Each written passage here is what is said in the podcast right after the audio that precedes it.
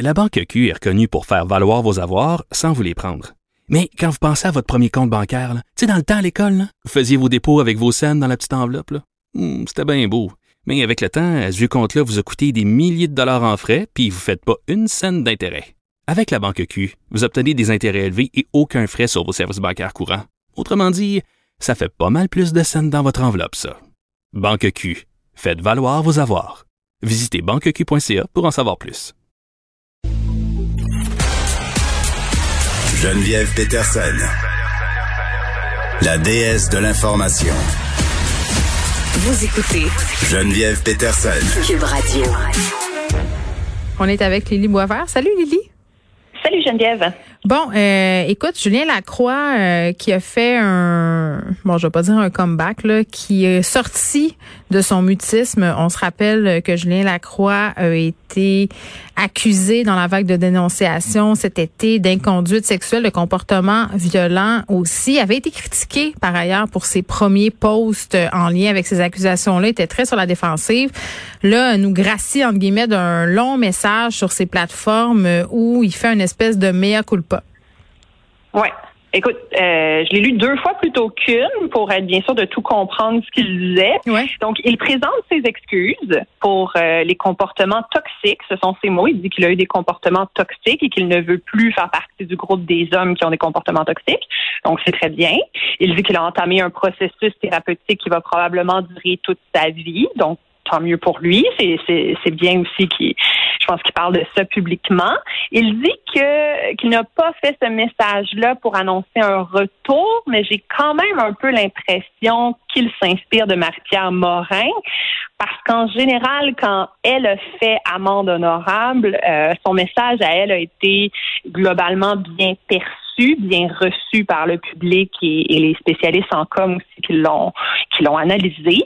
Euh, donc, je pense que toute la première partie de son message, Julien Lacroix, est, est, bien faite. Là où j'ai une petite déception, euh, c'est par rapport au fait qu'il dit qu'il veut parler des ravages de l'alcoolisme et de la drogue euh, hmm. dans la société. Donc, rendu là, la deuxième partie de son message qui porte là-dessus, moi, j'ai l'impression, c'est ça, que c'est un détournement du sujet de sa part. Un peu comme s'il disait, bon, OK, j'admets, j'ai eu des comportements toxiques, oui, j'ai été euh, dénoncé pour des agressions sexuelles. Je, je m'excuse maintenant, est-ce qu'on peut parler d'un autre sujet? Est-ce qu'on peut parler des ravages de l'alcool? Et c'est problématique parce que c'est pas si étonnant comme argument. C'est quand même quelque chose qui revient souvent euh, aux États-Unis. On l'a beaucoup entendu cet argument-là par rapport aux agressions qui étaient commises par des frat boys euh, qui agressaient des Mais filles. il prend, il prend la peine quand même, euh, Julien Lacroix, de dire que l'intoxication volontaire n'excuse aucun geste. Oui, oui, il le dit, il se défend donc de vouloir excuser ses comportements avec ça, mais dans les faits, quand on lit le message. Mais tout de suite après, c'est ce qu'il fait. C'est quand même un amalgame. Oui, oui, je comprends. C'est quand même un, amalgame entre les deux qu'il y a. Il n'a pas fait ça dans deux postes séparés de deux manières complètement différentes. Euh, il fait, il fait un lien entre les deux tout en disant vouloir se défendre de ça. Euh, puis c'est ça, l'argument des facultés affaiblies, c'est un raccourci qui est quand même commode. Oui, on utilise ça euh, depuis longtemps. Donc, ce que je comprends, c'est que globalement, euh, bon, pour le début du message, euh, c'est une note quand même euh, ben, pas parfaite, mais c'est un, ben, un, bon ben, message, mais, mais on aurait pu passer de, on aurait pu se passer de, de l'amalgame avec l'alcool, mais en même temps, et on le sent dans son message là, j'imagine qu'il a été revu par des experts en communication, mais moi je le sentais nerveux, euh, puis je me demande aussi dans mm-hmm. quelle mesure euh, c'est pas un comeback là. Moi j'ai de la misère à croire que tu fais ce type de message là de façon complètement euh, désintéressée. Mais bon, enfin, là honnêtement ce qui est de plus courageux qu'il a fait, je pense que c'est le fait qu'il mentionne qu'il appuie le mouvement de dénonciation. Donc même si a eu des, pas le choix de pour lui. Ben oui, mais au début, c'était pas ça sa réaction souviendras, le premier message quand l'article était. oui, c'est ça. Il est un peu sa défensive puis émotif. puis je pense qu'il a pas euh, suivi les conseillers de ses, euh, les conseils de CPR qui devaient lui dire de se la fermer. Mais bon, là, il fait amende honorable. On va voir jusqu'où ça euh, va le mener. On se parle, puis c'est un complet changement de sujet. On fera pas d'amalgame. La pandémie un, qui a un effet sur la santé mentale des Québécois, puis un effet quand même assez tangible. On a une hausse des prescriptions d'antidépresseurs, deux fois plus qu'en 2020 quand même, euh, que pendant même les 15 dernières années au Québec, tu sais, vraiment, on prend de la pilule euh, au pouce carré. Puis, tu sais, les personnes qui sont le plus touchées, ce sont les personnes quand même. Moi, j'aurais eu tendance à penser que c'était les jeunes, mais c'est pas nécessairement le cas. mais en général, c'est les jeunes. En général, quand on regarde. Qui prennent les euh, antidépresseurs? Ben, il y en a euh, euh, dans les hausses. Quand on okay, okay. les hausses, c'est vrai que les jeunes, les jeunes filles, spécialement les adolescentes, en prennent vraiment beaucoup ces dernières années. Ouais. Hmm, en 2020, ils sont pas nécessairement les groupes qui, qui ont qui ont le plus pris d'antidépresseurs. OK, excuse-moi, excuse-moi. Euh, donc euh, merci euh, de clarifier tout ça. Prendre des médicaments, c'est pas forcément une mauvaise chose. Euh, puis mais moi j'ai toujours je sais pas puis c'est c'est peut-être un bien de ma part, mais j'ai l'impression qu'on peut se faire prescrire ce type de médicaments là assez facilement. Puis j'ai tout le temps en tête un reportage de notre collègue Elise Jeté, elle avait fait ça pour le compte de Tabloïd, était allée dans des cliniques sans rendez-vous avait expliqué des symptômes euh, normalement attribuables à la dépression, était sorti systématiquement avec des prescriptions d'antidépresseurs en dans 15 minutes. Mm-hmm. Oui, ben le Québec, on est reconnu pour ça quand même, pour avoir euh, ne pas euh, ne pas se gêner pour euh, du côté des médecins pour donner des prescriptions pour les antidépresseurs. Euh, on est là parmi les provinces avec Terre-Neuve et Labrador qui en qui en ont prescrit le plus au cours de 2020. Puis la hausse, c'est ça du côté de la RAMQ, c'est les 65 ans et plus qui en, ont le plus pris. Euh, et la hausse est de 8 par rapport aux années précédentes. Du côté des assureurs privés, c'est les jeunes de 19 à 35 ans qui en prennent le plus. Et la hausse est de 20 chez les assureurs privés. Donc, on explique ça notamment par le fait qu'au Québec, euh, on a été frappé particulièrement durement comme province par la pandémie, mais aussi par le fait que notre régime de santé serait plus saturé que dans les autres provinces. Et c'est sûr qu'en réaction à ça, il y a beaucoup de, de lobbies, de groupes de pression, de politiciens qui disent qu'il faut que le gouvernement fasse plus d'investissements en santé mentale. Il y a des annonces qui ont été faites par rapport à ça aussi au cours des derniers mois. Mais je, je, me demande, et je suis pas la seule, il y a des experts aussi qui regardent la situation qui, qui se demandent si euh, la solution de l'investissement en santé mentale peut vraiment être à la hauteur du problème parce que au Québec, on a encore de la difficulté à avoir un médecin de famille par personne. Donc, l'idée d'avoir accès à un psychologue par personne qui en ferait la demande, c'est pas sûr à quel point c'est réaliste en ce moment d'avoir ça. Donc, en réaction, je pense en attendant ça, les gens se tournent vers les médicaments parce que c'est très efficace. Les médicaments. Non, mais c'est un plaster sur un bobo. Il faut les combiner à de la psychothérapie, là. C'est sûr, c'est sûr. C'est juste qu'on peut pas nécessairement. Puis même les psychologues, il y a aussi des limites à ce qu'ils peuvent faire. C'est ça.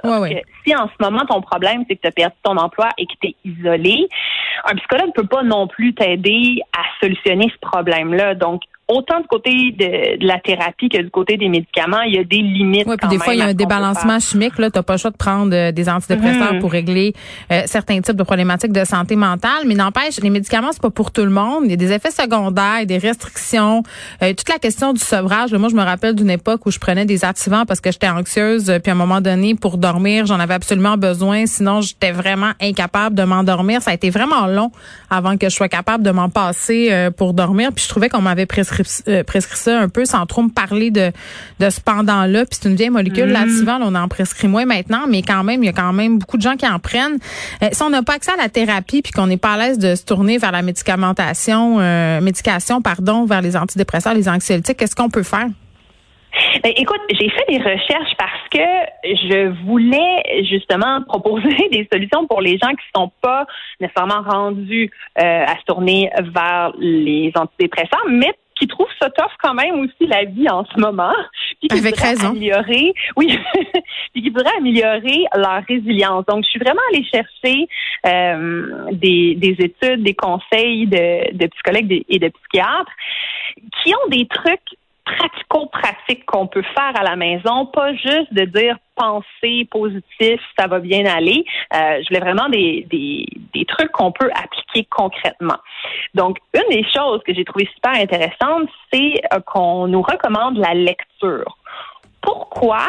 Parce que c'est une pause mentale. En fait, c'est Mais la lecture dans un livre ou la lecture, Oui. n'importe quelle sorte de lecture? de la lecture dans un livre et euh, qui nous qui nous prend vraiment beaucoup d'attention, là, pas euh, pas quelque chose de trop léger idéalement, quelque chose qui va nous déconcentrer de nos problèmes parce que c'est ça que la lecture nous permet de faire, c'est vraiment de se laisser absorber complètement dans une histoire ou dans un sujet. Donc ça devient une espèce de pause cigarette pour le cerveau quand on fait de la lecture. Puis ça c'est un, un des un des des outils qui est très utile, mais ça peut être autre chose aussi. Ça peut être un passe-temps, une nouvelle compétence. Il y a des gens qui essaient d'apprendre des nouvelles langues, qui essaient d'apprendre à coder. Et je sais qu'au début de la pandémie, il y avait des influenceurs qui faisaient ça, qui, qui montraient qu'ils avaient appris à faire du pain, ce genre de choses-là. Puis il y avait des gens qui réagissaient en disant que c'était un nouvel appel à être super performant, même si on est en pandémie, comme s'il fallait toujours tendre vers la Ouais, il y a ça, mais euh, à un moment donné, il faut pas Ouais. toujours voir ça comme une compétition. Là, il y avait une espèce d'appel au slow living aussi, là, prendre le temps.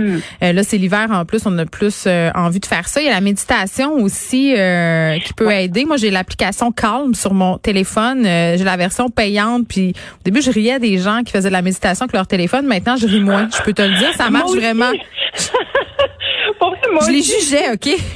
Ouais, ouais, moi j'étais très sceptique par rapport à la méditation, puis j'ai essayé ça aussi récemment, puis j'ai trouvé ça vraiment le fun. Ah, Lily, on est désespérés. On va.